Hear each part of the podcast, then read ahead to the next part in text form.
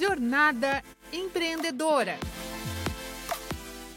Mesmo diante de toda a dificuldade enfrentada durante a pandemia, algumas empresas tiveram resultados interessantes. Neste grupo, provavelmente estejam todas aquelas que já atuavam no comércio eletrônico. Quando todo mundo precisou ficar em casa, o consumo pela internet disparou. Mas vender por meios digitais é só uma das formas de fazer um negócio se desenvolver. Para falar sobre essa e outras possibilidades, o Sebrae São Paulo criou a série Jornada Empreendedora, que começa agora.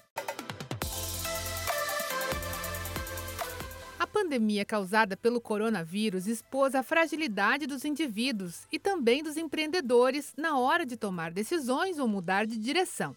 Entre as empresas, aquelas que já operavam com comércio eletrônico não sofreram tanto com o impacto do distanciamento social.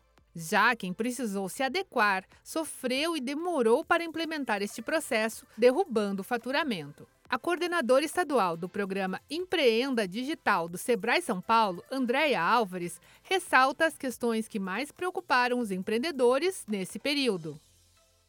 Quando essas empresas vieram, elas vieram assim, olha, estou fechado, o meu cliente está fechado em casa, mas o cliente ainda existe, a necessidade ainda existe, o que, que eu preciso fazer?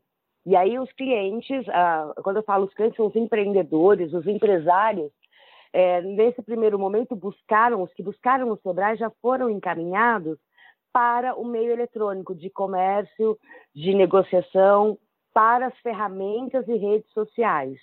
Alguns acabaram, você vê que teve um, um boom gigante de empresas de marketing digital. Então, muitos profissionais da área do marketing migraram para o digital para justamente dar esse embasamento. Então, o que as empresas fizeram, primeiro foi entender, né? A, a, na verdade, primeiro foi o impacto. Fechei, meu cliente está fechado. E agora? Então, primeiro foi a absorver aquela, aquela realidade, entender, cada um teve o seu tempo, e aí a, a, o próprio Facebook, eh, a Microsoft, aí começaram a ter vários pacotes mais acessíveis para que as, as pessoas, os indivíduos, tendo empresa ou não, pudessem se adequar a essa realidade remota, essa realidade numa telinha, né? mais virtual ou ao toque de um telefone. Conforme o mercado se adaptava à nova realidade, consumidores, empreendedores e fornecedores encontravam as melhores formas de atender cada demanda. E com os sistemas de pagamento não foi diferente, impulsionando as transações, como observa a coordenadora estadual do programa Empreenda Digital do Sebrae São Paulo, Andréia Álvares.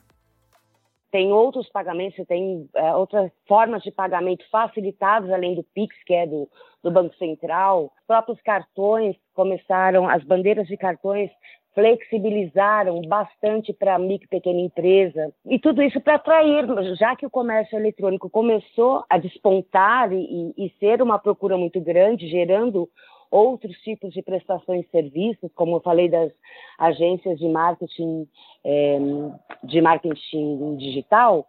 Então, o próprio WhatsApp surgiram outras outras formas de é, recebimento de valor que antigamente era só aquela coisa de passa cartão, boleto, débito ou crédito, quando era hoje você passa um Pix até se você quiser num táxi, num Uber.